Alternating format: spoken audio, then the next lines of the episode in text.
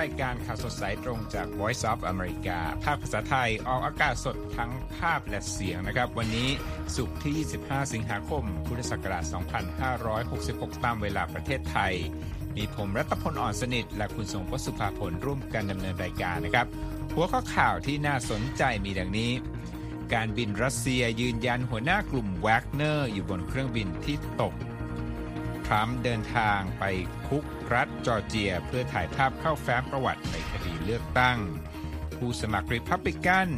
ดีเบตรอบแรก ไร้เงาโดนัลด์ทรัมป์เน้นเปิดตัวให้คนจดจำและเกาหลีเหนือยอมรับภารกิจส่งดาวเทียมสอดแนมขึ้นอวกาศล้มเหลวอีกครั้ง เรื่องราวเกี่ยวกับไทยนะครับ สื่อนอกจับตาเศรษฐารับไม้ต่อจากประยุทธ์ และ ท้ายรายการวันนี้ครับ คนรักรถในสหรัฐนั้นจัดนิทรรศการ Low Rider หวังสืบสารศิลปะจากอเมริกาตะวันตก อย่าลืมติดตามวันนี้ครับ ครับคุณทรงพจน์เราจะเริ่มรายการด้วยการครับตามข่าวที่เป็นข่าวใหญ่เมื่อวานนี้นะครับ เรื่องของพริโกชินหัวหน้ากลุ่มแวกเนอร์ที่รายงานข่าวเมื่อวานบอกว่าอยู่ในเครื่องบินที่ตกตอนนี้ได้รับการยืนยันอย่างครับเป็นทางการแล้วหรือยังครับครับก็มีความคืบหน้าออกมานะครับ คุณรัตพลเกี่ยวกับเรื่องของพริโกชินนะฮะหุหน่วยงานทางด้านการบินพลเรือนของรัสเซียเปิดเผยบอกว่าเยฟเกนีพริโกซินหัวหน้าองค์กรทหารรับจ้างแวกเนอร์ อยู่บนเครื่องบินที่ตกนะครับ อันนี้ยืนยันแล้วในพื้นที่ตอนเหนือของกรุงมอสโกเมื่อวันพุธ ซึ่งทำให้มีผู้เสียชีวิตทั้งหมด 10 คนนะครับ เหตุการณ์ที่เพิ่งเกิดขึ้นนี้สร้างความสงสัยให้กับหลายฝ่ายนะครับ หลังพริโกซินนำนักรบของตนก่อกบฏ ต่อผู้นำทางทหารรัสเซียในเดือนมิถุนายนก่อนที่สถานการณ์จะยุติลงภายใน 24 ชั่วโมง ในช่วงเกิดเหตุนั้นประธานาธิบดีวลาดิเมียร์ปูตินออกมาประณามกลุ่มกบฏและประกาศว่าจะแก้แค้นนะครับ แต่หลังสถานการณ์คลี่คลาย ทางกรุงมอสโกก็ประกาศยกฟ้องพริโกซินในทุกข้อกล่าวหา และเปิดทางให้ผู้นำกลุ่มแวกเนอร์ถอยไปอยู่ที่เบลารุสได้ก่อนที่เจ้าตัวจะกลับมาปรากฏกายในรัสเซียเป็นระยะระยะนะครับ ข่าวเครื่องบินที่พริโกซินขึ้น ตกนั้นมีออกมาไม่กี่วันหลังสื่อรัสเซียรายงานว่านายพลระดับสูงรายหนึ่ง ที่สนิทสนมกับพริโกซินถูกปลดออกจากตำแหน่งผู้บัญชาการกองทัพอากาศ และแม้ในช่วงแรกจะไม่มีใครยืนยันนะครับว่าหัวหน้ากลุ่มแวกเนอร์อยู่บนเครื่องลำนี้หรือไม่ หน่วยงานโรซาเวียตเซียที่กำกับดูแลกิจการการบินพลเรือนของรัสเซียได้รายงานนะครับ บอกว่าพริโกซินมีรายชื่อเป็นผู้โดยสารเครื่องบินลำดังกล่าวจริง และยืนยันในเวลาต่อมาว่าเขาโดยสารไปกับเครื่องที่ตกด้วยนะครับคุณรัฐพลครับและข้อมูลการบินที่สำนักข่าว AP ตรวจสอบแสดงให้เห็นนะครับว่าเครื่องบินส่วนตัวลำดังกล่าวนั้นเป็นลำเดียวกับที่พริโกซิน ขึ้นที่กรุงมอสโกในช่วงเย็นวันพุธตามเวลาท้องถิ่น ก่อนที่สัญญาณเรดาร์จากเครื่องจะหายไปในไม่กี่นาทีต่อมา โดยสัญญาณดังกล่าวนั้นหายไปทันทีที่ตัวเครื่องไต่ขึ้นสู่ระดับความสูงที่ควรจะเป็นและเร่งความเร็วการบินแล้วนอกจากนั้นยังมีคลิปวิดีโอที่ช่อง Grey Zone ซึ่งสนับสนุนกลุ่มแวกเนอร์ และรายงานข่าวผ่านแอป Telegram แชร์ออกมานะครับ และแสดงให้เห็นภาพของตัวเครื่องบินลงจากกลุ่มควันขาวนะครับ ในขณะที่มีการหมุนโค้งนะครับ โดยปราศจากการควบคุม ซึ่งการวิเคราะห์ของ AP ระบุว่าลักษณะดังกล่าวนั้น แสดงให้เห็นถึงความเสียหายอย่างหนักต่อตัวเครื่อง หลังเกิดการระเบิดระหว่างการบิน โดยมีภาพของลำตัวเครื่องบินที่ปราศจากปีกออกมาด้วยนะครับ ทั้งนี้นะครับรัสเซียได้ตั้งคณะกรรมการสอบสวนเพื่อพิจารณาเรื่องนี้แล้ว ขณะที่ประธานาธิบดีโจไบเดนนั้น ให้ความเห็นเกี่ยวกับการตกของเครื่องบินลำดังกล่าวว่า ผมไม่ทราบแน่ชัดว่าเกิดอะไรขึ้น และว่าผมไม่แปลกใจเลย อย่างไรก็ดีเคียร์จายผู้เชี่ยวชาญ ด้านรัสเซียจาก Chatham House องค์การคลังสมองด้านกิจการต่างประเทศให้ความเห็นว่า ยังไม่ควรมีการเร่งรายงานการเสียชีวิตของหัวหน้ากลุ่มแวกเนอร์ โดยระบุว่ามีหลายคนนะฮะที่เปลี่ยนชื่อมาเป็นเยฟกินีพริโกซิน เพื่อสร้างความสับสนเกี่ยวกับแผนการเดินทางของเขานะครับ ถึงกระนั้นนะครับรายงานข่าวระบุว่าแม้พริโกซินนั้นจะเสียชีวิตในเหตุการณ์จริง ก็ไม่อาจที่จะมีผลกระทบต่อสงครามที่เกิดขึ้นในยูเครนนะครับ เพราะว่า นักรบแวกเนอร์นั้นถอนกำลังออกมาตั้งแต่ปลายเดือนพฤษภาคมนี้แล้วคุณทรงพจน์ครับเอาละครับอีกเรื่องหนึ่งเป็นข่าวร้อนของสหรัฐในเวลานี้เช่นกันนะครับ เป็นเรื่องอดีตประธานาธิบดีโดนัลด์ทรัมป์นะครับ อดีตประธานาธิบดีโดนัลด์ทรัมป์ของสหรัฐนั้นเดินทางออกจากที่พำนักในรัฐนิวเจอร์ซีย์แล้วคุณทรงพจน์เพื่อที่จะไปถ่ายภาพประกอบแฟ้มคดี หรือว่า mugshot นะฮะที่เรือนจำ ในนครแอตแลนตารัฐจอร์เจีย สืบเนื่องจากคดีอาญาที่เขาถูกกล่าวหาว่าพยายามเปลี่ยนผลการเลือกตั้งในการแพ้ในรัฐนี้นะครับ และภาพข่าวที่เราเห็นในห้องส่งวันนี้นะครับ เดินทางถึงสถานที่ที่ฟูลตันเคาน์ตี้ในรัฐจอร์เจียแล้วนะครับรอยเตอร์รายงานว่ากระบวนการเข้ามอบตัวครั้งนี้นั้น จะเกิดขึ้นเมื่อเขาถึงเรือนจำในเขตปกครองฟูตันรัฐจอร์เจีย โดยทรัมป์บอกก่อนหน้านี้นะว่าจะถึงสถานที่เวลาทุ่มครึ่งตามเวลาสหรัฐนะครับผู้พิพากษาสกอตต์แมคเกฟีกำหนดวันเริ่มดำเนินคดีของจำเลยคนหนึ่งนะครับ ว่าจะตรงกับวันที่ 23 ตุลาคม แต่ว่าวันดังกล่าวนั้นอาจจะไม่ได้ใช้กับทรัมป์และจำเลยอีก 17 คนในคดีนี้นะครับโดนัลด์ทรัมป์วัย 77 ปีนั้นเป็นอดีตผู้นำสหรัฐคนแรกที่เผชิญข้อหาอาญา โดยขณะนี้เขาต้องต่อสู้คดีทั้งหมด 4 คดี อย่างไรก็ตามความพยายามของเขาที่จะสมัครเป็นประธานาธิบดีอีกสมัยหนึ่งในปีหน้า ดูเหมือนว่าจะดำเนินไปด้วยความได้เปรียบ เหนือคู่แข่งจากพรรคริพับลิกันคนอื่นๆนะครับทั้งยังไม่เคยต้องถ่ายรูปประกอบแฟ้มคดีในฐานะผู้ต้องหาใน 3 คดีก่อนหน้านี้ครับ แต่มีภาพปลอมแพร่บนอินเทอร์เน็ตว่าเขาถูกถ่าย mugshot ในคดีแรก ซึ่งเกี่ยวกับเงินปิดปากดาราหนังวาบหวิวก่อนการเลือกตั้งประธานาธิบดีปี 2016 นะครับสำหรับคดีในรัฐจอร์เจียครั้งนี้นะครับ เขาได้รับการปล่อยตัวหลังจากมอบตัว นั่นเป็นความคาดหมายนะครับ ด้วยการจ่ายเงินประกัน 2 0 0แสนดอลลาร์ และจะต้องสัญญาว่าจะไม่ไปข่มขู่พยานและจำเลยรายอื่นอีก 18 คนนะครับ สำหรับโดนัลด์ทรัมป์นั้นก็ได้ปฏิเสธว่ากระทำผิดใด ๆ ในทั้ง 4 คดีครับ อีกสักครู่หนึ่งเราคงจะมาพูดถึงโดนัลด์ทรัมป์ที่เป็นหัวข้อในดีเบตเมื่อคืนนี้ที่สหรัฐ แต่ว่าเจ้าตัวไม่เข้าร่วม แต่ก่อนจะไปถึงข่าวนั้นไปที่เกาหลีเหนือกันก่อนครับ ครับ ก็มีข่าวนะครับที่เกาหลีเหนือเนี่ย เดินหน้าความพยายามส่งดาวเทียมสอดแนมขึ้นสู่วงโคจรโลกอีกครั้งนะครับ แต่ก็ต้องประสบความล้มเหลวซ้ำหลังเครื่องยนต์จรวดเกิดขัดข้องนะครับ ระหว่างการนำส่งดาวเทียมขึ้นสู่อวกาศ แต่หน่วยงานที่เกี่ยวข้องก็ยังมุ่งมั่นประกาศที่จะทำให้แผนงานนี้สำเร็จให้ได้ในเดือนตุลาคมนะครับ ตามรายงานของสื่อทางการกรุงเปียงย่าง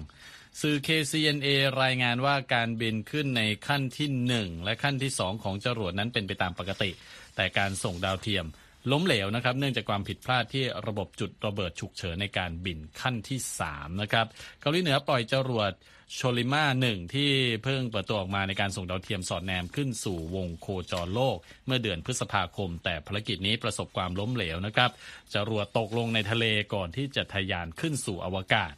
รุงเปียงยางก็พยายามหาทางส่งดาวเทียมสอดแนมทั้งทหารของตนมาระยะหนึ่งแล้วนะครับคุณรัตพล และเปิดเผยด้วยว่ามีแผนส่งทัพดาวเทียมขึ้นไปทำการจับตาดูการเคลื่อนไหวทางทหารของเกาหลีใต้และสหรัฐด้วยในความพยายามครั้งล่าสุดนี้นะครับเกาหลีเหนือทำการส่งจรวดออกจากฐานปล่อยดาวเทียมโซแฮ ก่อนรุ่งสางของวันพุธ ซึ่งทำให้ญี่ปุ่นส่งสัญญาณเตือนภัยฉุกเฉิน แก่ประชาชนในจังหวัดโอกินาวาตั้งแต่เวลาตีสี่นะครับตามเวลาท้องถิ่น เพื่อให้หลบภัยอยู่ภายในอาคารบ้านเรือนหลังจรวดของเกาหลีเหนือถูกปล่อยขึ้นฟ้าได้ประมาณ 20 นาที รัฐบาลญี่ปุ่นก็ออกประกาศรอบใหม่นะครับ เพื่อแจ้งประชาชนว่า ขีปนาวุธของเกาหลีเหนือนั้นบินผ่านประเทศและไปตกในมหาสมุทรแปซิฟิกแล้วนะครับ ก่อนจะยกเลิกสัญญาณเตือนภัย หน่วยงาน National Aerospace Development Administration นะครับของเกาหลีเหนือเปิดเผยว่าจะมีการสอบสวนและดำเนินการต่างๆ เพื่อแก้ไขจุดบกพร่อง ที่ทำให้ภารกิจในครั้งนี้ล้มเหลว แต่ก็ย้ำนะครับว่านี่ไม่ใช่ปัญหาใหญ่ในแง่ของความน่าเชื่อถือโดยรวมของระบบจรวดของเกาหลีเหนือครับคุณรัตพลขอบคุณมากครับ คุณสมบูรณ์ครับ คุณผู้ฟังกำลังอยู่ในรายการข่าวสดสายตรงกับ VOA ภาคภาษาไทยนะครับ ติดตามเราได้ทาง Facebook Twitter Instagram YouTube และ Spotify นะครับเอาล่ะคุณทรงพจน์พร้อมแล้วใช่ไหมที่จะพูดถึงดีเบตเมื่อคืนนี้นะใช่ครับ ตัวแทนนะพรรครีพับลิกัน เพื่อที่จะขึ้นชิงตำแหน่งประธานาธิบดีสหรัฐปีหน้าเนี่ยลงสนามอภิปรายรอบแรก หรือว่าดีเบตรอบแรก เมื่อคืนวันพุธที่ผ่านมาที่เมืองมิลวอกกี้รัฐวิสคอนซินได้ข่าวว่าอุณหภูมิเนี่ยร้อนถึงระดับ 100 องศาฟาเรนไฮต์เลยทีเดียว อุณหภูมิข้างนอกใช่ไหมไม่ใช่ข้างใน ข้างในด้วยนะ เดี๋ยวคุณทองพจน์มีรายงานเรื่องนี้นะครับโดยที่ การที่ทรัมป์ไม่มาเนี่ยก็ไม่ได้หมายความว่าเขาไม่ได้ถูกพูดถึงใช่ไหมโอ้โหถือว่าเป็นหัวข้อใหญ่เลยนะฮะครับยิ่งไม่มายิ่งถูกพูดถึง เพราะว่าขนาดผู้ดำเนินรายการนะครับ เรียกว่าเป็น the elephant who is not in the room ก็คือช้างที่ไม่อยู่ในห้อง ก็ถือว่าเป็นการเปรียบเปรยนะครับ บอกว่าหากทรัมป์อยู่ที่นี่เนี่ยผู้สมัครเลือกตั้งคนอื่น ก็อาจที่จะอึดอัดที่จะพูดความเห็นของพวกเขาออกมานะฮะครับ การดีเบตครั้งแรกนี้ใช้เวลา 2 ชั่วโมงรัฐพล มีผู้ดีเบต 8 คนด้วยกันนะครับ เต็มไปด้วยการแลกเปลี่ยนคารมและความคิดเห็นหลายประเด็นนะครับ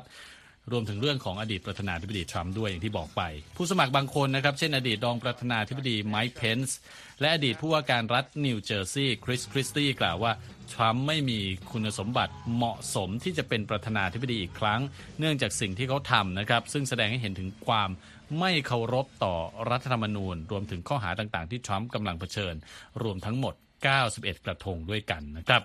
ไมค์เพนส์กล่าวต่อผู้ชมการดีเบตครั้งนี้ว่าประชาชนอเมริกันจำเป็นต้องรับรู้ว่าประธานาธิบดีทรัมป์ขอให้ตนทำในสิ่งที่ขัดกับรัฐธรรมนูญ คือไม่เข้าร่วมทำหน้าที่ดูแลกระบวนการรับรองชัยชนะของโจไบเดนในการเลือกตั้งประธานาธิบดีเมื่อปี 2020 นั่นเองนะครับ ขณะที่อดีตผู้ว่าการรัฐเซาท์แคโรไลนานิกกี้เฮลีย์กล่าวว่าทรัมป์คือนักการเมืองที่คนอเมริกันไม่ชอบมากที่สุด ซึ่งจะทำให้เราไม่สามารถชนะการเลือกตั้งได้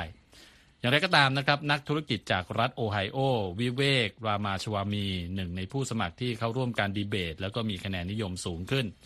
เลือกยืนข้างทรัมป์นะครับโดยบอกว่าทรัมป์คือประธานาธิบดีที่ดีที่สุดในศตวรรษที่ 21 นะครับคุณรัฐพล ส่วนผู้สมัครคนอื่นกล่าวถึงการดำเนินคดีต่อทรัมป์ว่าเป็นอาวุธทางการเมือง ที่รัฐบาลประธานาธิบดีโจไบเดนนำมาใช้ผ่านกระทรวงยุติธรรมนะครับตัวอย่างเช่นผู้ว่าการรัฐฟลอริดารอนเดอซานติสบอกว่าการเลือกตั้งครั้งนี้ไม่เกี่ยวกับเหตุการณ์บุกอาคารรัฐสภาสหรัฐเมื่อวันที่ 6 มกราคม แล้วก็บอกว่าเราต้องมองไปข้างหน้า มีเพียงผู้สมัครสองคนจาก 8 คนนะครับ คือคริสคริสตี้และอดีตผู้ว่าการรัฐอาคันซออาซาฮัตชินสันที่ยืนยันว่าจะไม่สนับสนุนทรัมป์หากเขาถูกตัดสินว่ามีความผิด แต่ยังคงได้รับเลือกเป็นผู้แทนของพรรครีพับลิกัน มาดูผลสำรวจความเห็นประชาชนทั่วประเทศบ้างนะครับ คุณรัตพลทรัมป์ยังคงมีคะแนนนิยมนำหน้าผู้สมัครคนอื่นๆ อย่างน้อย 40%มีเดอร์ซันติสตามมาเป็นที่ 2 นะครับครับ ผู้สมัครที่เหลือนั้นล้วนได้คะแนนนิยมต่ำกว่า 10%นะครับการดีเบตครั้งนี้นะฮะ นอกจากประเด็นที่เกี่ยวกับทรัมป์แล้วผู้สมัครก็ยังได้แสดงความคิดเห็นในเรื่องสงครามยูเครน และอิทธิพลของจีนครับโดยรามาชวามีนะครับ ตั้งคำถามต่อความช่วยเหลือของสหรัฐที่ให้แก่ยูเครน และบอกว่าจีนคือภัยคุกคามสำคัญที่สุดต่อสหรัฐมากกว่ารัสเซีย ขณะที่นิกกี้เฮลีย์ซึ่งเคยดำรงตำแหน่งทูตสหรัฐประจำสหประชาชาติ แสดงการสนับสนุนต่อยูเครนในการป้องกันตนเองจากการรุกรานของรัสเซียนะครับที่น่าสนใจรัฐพล ในช่วงหนึ่งนะครับรามาชวามีวัย 38 ปี ซึ่งเป็นผู้สมัครอายุน้อยที่สุดเนี่ยเขากล่าวบอกว่าต้องอาศัยคนนอกก็คือตัวเขาเอง ในการสร้างวิสัยทัศน์เกี่ยวกับความสำคัญของการเป็นคนอเมริกัน แต่ไมค์เพนส์ตอบโต้บอกว่านี่ไม่ใช่เวลาของการทดลองงาน หลังการดีเบตเพนส์ก็บอกกับผู้สื่อข่าวนะครับบอกว่าพลังงานและความกระฉับกระเฉงของเขาบนเวทีดีเบตรอบแรกนี้ ไม่ใช่เรื่องน่าแปลกใจไปฟังเสียงของไมค์เพนส์กันครับ And I was a leading champion of conservative values in the Trump Pence administration. I know how to fight, and I was happy to bring that fight tonight. ครับรองประธานาธิบดีไมค์เพนส์นะครับบอกว่าผมคือผู้นำคุณค่าความเป็นอนุรักษ์นิยมตั้งแต่สมัยรัฐบาลทรัมป์และเพนส์ผมรู้ดีว่าจะสู้อย่างไร และยินดีที่ได้นำพลังการต่อสู้นั้น มาใช้ในค่ำคืนนี้ ขณะที่คู่ต่อกรของเพนส์ในการดีเบตก็คือวิเวก รามาชวามี ซึ่งกล่าวกับผู้สื่อข่าวบอกว่าเพนส์มุ่งโจมตีมาที่ตนเป็นหลักครับ Mike Pence kept coming at me with that with the experience differential. I think that's a great thing because I don't think the people in this country are interested in going back to people who recite slogans they memorized ครับ in 1980. วิเวกบอกว่าไมค์เพนส์เนี่ยเล็งมาที่ตน โดยเน้นความแตกต่างด้านประสบการณ์ ซึ่งนั่นเป็นสิ่งที่ดี เพราะผมไม่คิดว่าประชาชนในประเทศนี้อยากจะย้อนกลับไปหาบุคคลที่ท่องจำคำขวัญที่มาจากยุค 1980 นะครับ นั่นก็เป็นการตอบโต้ของครับวิเวกนะครับ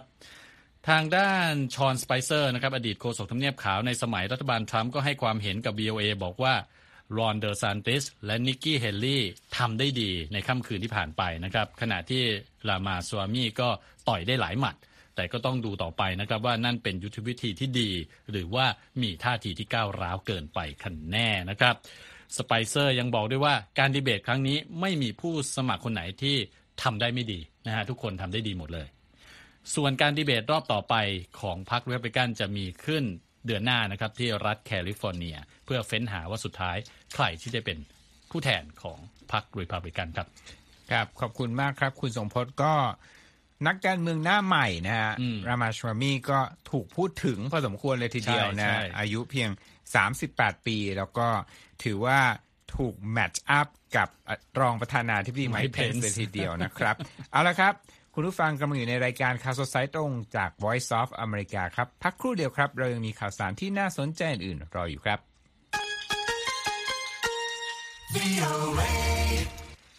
ครับ มาที่การเมืองไทยกันบ้าง วันนี้คุณทรงพจน์รวบทั้งการเมืองสหรัฐการเมืองไทยด้วยคุณนะรัฐพลใช้งานผมเยอะมากเลยนะวันนี้อ้าวข่าวสำคัญต้องให้คุณนี่ครับ อันนี้ เป็นสื่อต่างชาติครับจับตาการเมืองไทย แล้วก็เป็นภาพที่หลายคนบอกว่าน่าจดจำยิ่งนะการส่งไม้ต่อระหว่างพลเอกประยุทธ์แล้วก็คุณเศรษฐาทวีสินครับหลาย ๆ คนคงจะเห็นภาพกันไปบ้างแล้วนะครับ แต่ว่าสื่อต่างชาติเนี่ยวันนี้ก็ต้องบอกว่า มีการติดตามการเมืองไทย โดยเฉพาะในประเด็นที่คุณรัฐพลบอกไปครับนะครับสำนักข่าวรอยเตอร์รายงานว่าการพบกันระหว่างนายเศรษฐากับพลเอกประยุทธ์นั้นตอกย้ำความผ่อนคลายของวิกฤตการเมืองไทยที่มีความบอบบางนะครับ ซึ่งเป็นประเด็นที่ว่าว่าที่นายกรัฐมนตรีนั้นยอมรับว่าเป็นเรื่องที่ต้องใช้เวลาในการจัดการนะครับ สื่อนิกเกิเอเชียบอกว่าการพบกันระหว่างผู้ที่จะมารับหน้าที่ดูแลการบริหารประเทศ และผู้ที่กำลังจะก้าวลงจากตำแหน่งเช่นนี้ เป็นเรื่องที่เกิดขึ้นไม่บ่อยนักนะครับในประวัติศาสตร์การเมืองไทย ที่มักจะมีการก่อรัฐประหารเป็นระยะระยะนะครับส่วนรอยเตอร์สก็รายงานด้วยว่ามีการคาดเดากันมากมาย ว่าการที่นายเศรษฐาและพรรคเพื่อไทยสามารถจัดตั้งรัฐบาลสำเร็จนั้น เป็นเพราะข้อตกลงลับระหว่างฝ่ายผู้มีอำนาจ ในไทย ซึ่งรวมถึงอดีตนายกรัฐมนตรี ทักษิณชินวัตรที่เพิ่งเดินทางกลับประเทศด้วย แต่อดีตนายกและพรรคเพื่อไทยก็ปฏิเสธข้อสงสัยที่ว่านี้นะครับ ประเด็นต่อไปที่สื่อจับตาดูก็คือการจัดตั้งคณะรัฐมนตรีนั่นเองคุณรัฐพลครับ ซึ่งนิกเกอีเอเชียชี้ว่าไม่น่าจะเป็นรูปเป็นร่างภายในสัปดาห์นี้ เนื่องจากยังมีการเจรจาระหว่างพักเพื่อไทยและพันธมิตรอื่นๆอีก 10พัก ท่ามกลางการคาดหมายว่าพักเพื่อไทยเนี่ยน่าจะได้เก้าอี้รัฐมนตรี 8ตำแหน่งนะครับ แล้วก็รัฐมนตรีช่วยอีก 4ตำแหน่ง โดยนายกเศรษฐาอาจควบตำแหน่งรัฐมนตรีว่าการกระทรวงการคลังด้วยนั่นก็เป็นการคาดเดาของสื่อนิกเคอีครับนะครับ ส่วนรอยเตอร์บอกว่าการจัดตั้งรัฐบาลใหม่น่าจะเสร็จสิ้น เพื่อเปิดทางให้มีการนำเสนอจุดประสงค์ด้านนโยบาย ต่อที่ประชุมร่วมรัฐสภาก่อนเริ่มปฏิบัติหน้าที่จริงในปลายเดือนกันยายนนะครับภารกิจท้าทายหนักอย่างหนึ่งก็คือการผลักดัน เศรษฐกิจของประเทศที่ตอนนี้ประเมินไว้ว่าการขยายตัวจะไม่ถึง 3.6%ในปีนี้นะครับ ขณะเดียวกันนะครับรัฐบาลประเทศต่างๆ ก็ส่งสารแสดงความยินดีไปยังพรรคเพื่อไทยนะฮะนิเคอีเอเชียรายงานว่าแอนโทนีบลิงเคนรัฐมนตรีต่างประเทศสหรัฐ ระบุในแถลงการณ์ว่าเราจะทำงานร่วมกันอย่างใกล้ชิดกับรัฐบาลใหม่ของไทยเพื่อเดินหน้าส่งเสริมคุณค่าร่วมกันระหว่างร่วมกันนะครับแล้วก็ภูมิภาคอินโดแปซิฟิกที่เสรีเปิดกว้าง มีการเชื่อมต่อ มีสันติ และมีความสามารถในการ ฟื้นตัวได้ดีด้วยครับ คุณรัฐพลครับแหมนักข่าวอย่างเรานี่คุณทรงพจน์มองกระทรวงไหนที่อยากรู้เป็นพิเศษไหมว่าใครจะได้นั่งกระทรวงในคณะรัฐมนตรีชุดนี้ ก็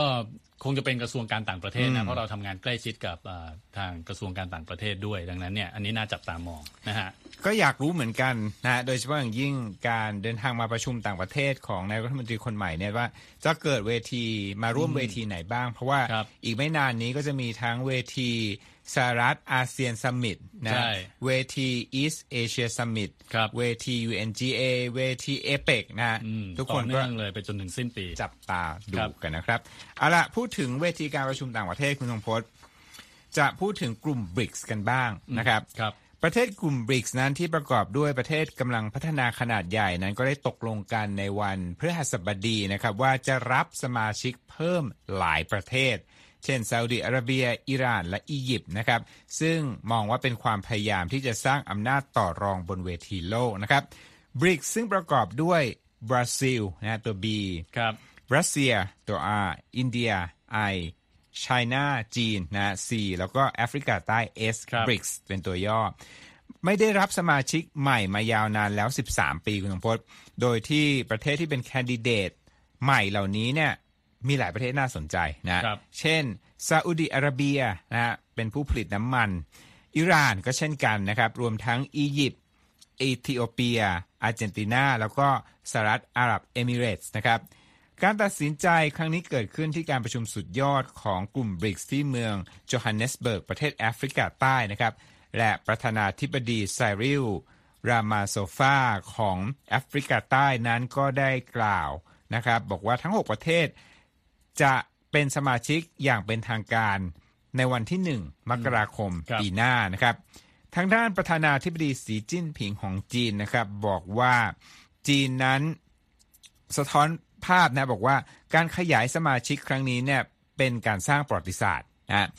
และบอกว่ามันแสดงให้เห็นถึงความแน่วแน่ของกลุ่มบริกส์ต่อการสร้างความเป็นอันหนึ่งอันเดียวกัน แล้วก็เพื่อสร้างความร่วมมืออย่างกว้างขวาง ในกลุ่มประเทศกำลังพัฒนานะครับ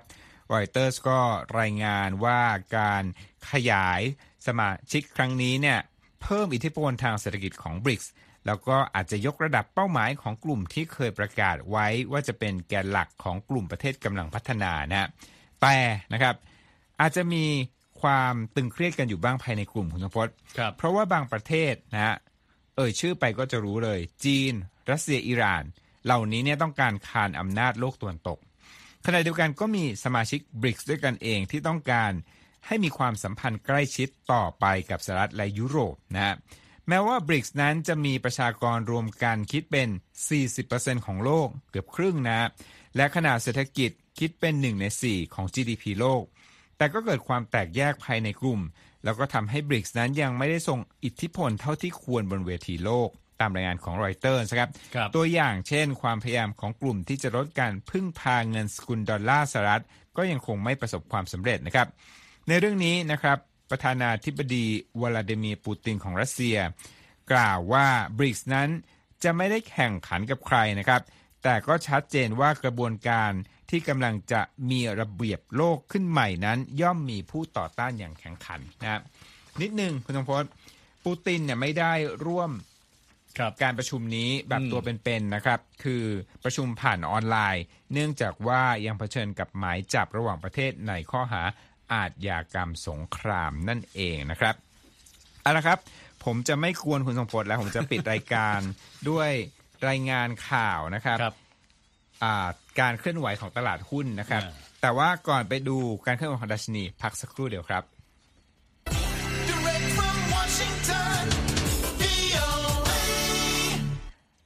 เอาละครับวันนี้ตลาดหุ้นที่นิวยอร์กติด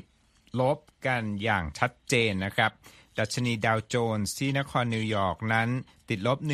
1.08%นะครับมาอยู่ที่ 34,099.42 ขณะที่ S&P ลดลง 1.35 จุดมาอยู่ที่ 4,376.31 NASDAQ ลดลง 1.87 จุดมาอยู่ที่ 13,463.97 นะครับ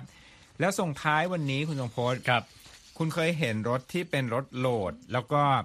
มันมีปุ่มเด้งไหมเคยเห็นรถที่เป็นอ่าในอเมริกาเนี่ยใช่ใช่จะเห็นในฝั่งแคลิฟอร์เนีย เยอะฝั่งตะวันตกของประเทศครับ ก็คือจะโหลดเตี้ยติดกับถนนเลยนะฮะ แต่ว่าจะสามารถที่ขึ้นมาได้ขึ้นมาได้ด้วยตัว body ของรถ คือรถโหลดเนี่ยรู้ว่าเคยเห็นที่ประเทศอื่น แต่ว่าโหลดแบบที่ ติดเด้งได้ด้วยเนี่ย เห็นแต่ในสหรัฐนะครับ ก็เลยมีครับคนบอกว่าเป็นสิ่งที่ควรอนุรักษ์ไว้นะฮะรถเหล่านี้เรียกว่า low rider นะฮะและรายงานชิ้นนี้นะครับ ของคุณคมสันศรีธนวิวุญชัย ก็แสดงให้เห็นถึงคนที่รักรถแบบนี้ แล้วก็อยากจะจัดนิทรรศการเพื่อสืบสารศิลปะนี้ เชิญติดตามครับ รถ Low Rider คือรถที่ถูกดัดแปลงให้ตัวถังต่ำลง และเริ่มต้นได้รับความนิยมในชุมชนชาวอเมริกันเชื้อสายเม็กซิกัน ที่อาศัยอยู่ทางภาคตะวันตกของสหรัฐ แต่ปัจจุบันมีผู้คนจากพื้นที่อื่น ๆ อย่างเช่นเอเชียและอเมริกาใต้ ที่มาสนใจรถดัดแปลงประเภทนี้มากขึ้น เมื่อไม่นานมานี้กลุ่มนักขับ lowrider และผู้ที่ชื่นชอบการเดินทางไปกับพาหนะที่เลียดถนนไปอย่างช้า ๆ ในสหรัฐ ร่วมกันจัดงานนิทรรศการใหม่ที่พิพิธภัณฑ์ศิลปะในเมืองเดนเวอร์ เพื่อนำเสนอยานพาหนะที่ถูกปรับเปลี่ยนรูปลักษณ์ให้กลายมาเป็นงานศิลปะ จากแถบตะวันตกเฉียงใต้ของอเมริกา ซึ่งมีตั้งแต่รถ lowrider ไปจนถึงสเก็ตบอร์ด และม้า These transformations and customizations allow them to express วิกตอเรียไลออร์ภัณฑารักษ์ของนิทรรศการนี้ กล่าวว่างานการแปลงและปรับแต่งยานพาหนะเหล่านี้ ช่วยให้บุคคลที่เกี่ยวข้อง ได้แสดงออกถึงตัวตน และความภูมิใจต่อถิ่นกำเนิดของพวกเขา ส่วนมาการิต้าคาเบรราศิลปินที่นำผลงานมาร่วมในนิทรรศการนี้ บอกว่างานประติมากรรมที่นำรถขนาดเล็กที่อยู่ในสภาพพังยับเยิน มาร้อยระยงระยางติดกันนั้น สะท้อนถึงสภาพของคนงานในอุตสาหกรรมยานยนต์ที่มีรายได้ต่ำในเม็กซิโก ซึ่งอยู่ฝั่งตรงข้ามของชายแดนรัฐเท็กซัส And you have this sort of anthropomorphic quality that exists on each piece, meaning คาเบราอธิบายว่า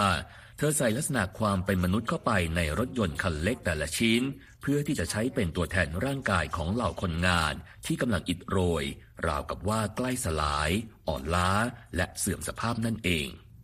ในงานนี้ยังมีการจัดแสดงภาพถ่ายและภาพวาดมากมาย โดยหนึ่งในภาพถ่ายที่โดดเด่นของช่างภาพอามันโด เจเนโร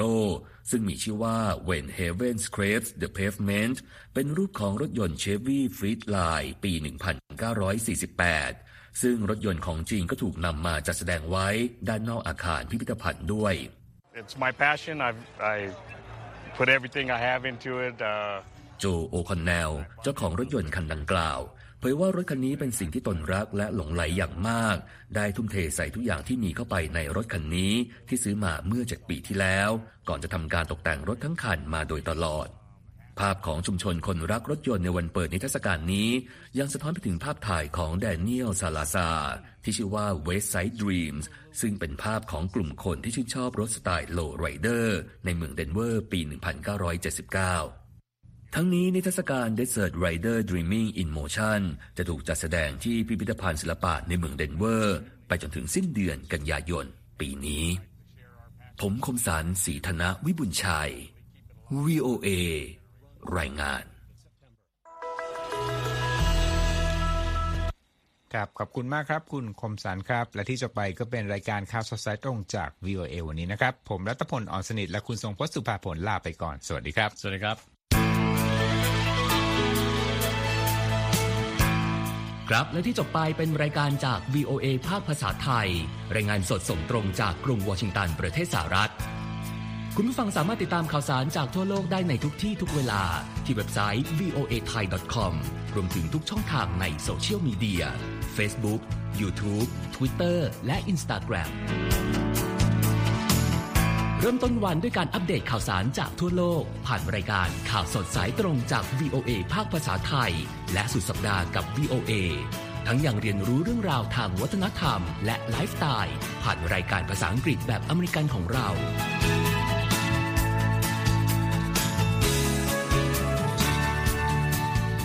ติดตามความเคลื่อนไหวในประเทศสหรัฐ การเมืองอเมริกัน พร้อมเข้าใจที่มาที่ไปของเหตุการณ์สำคัญ รวมถึงข่าวต่างประเทศ จากแหล่งข่าวที่เชื่อถือได้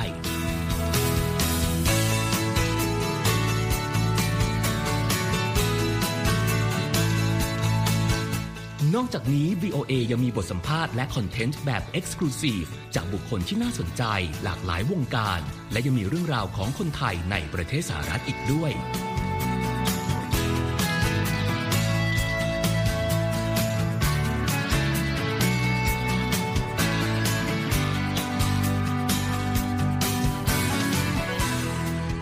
คุณนะครับที่ให้ VOA ไทยเป็นส่วนหนึ่งในการติดตามข่าวสาร สาระและเกร็ดความรู้ของคุณ จากรายการต่างๆ ที่เรามุ่งมั่นนำเสนอ เพื่อความเที่ยงตรง ทันเหตุการณ์ และมีประโยชน์ในทุกๆวัน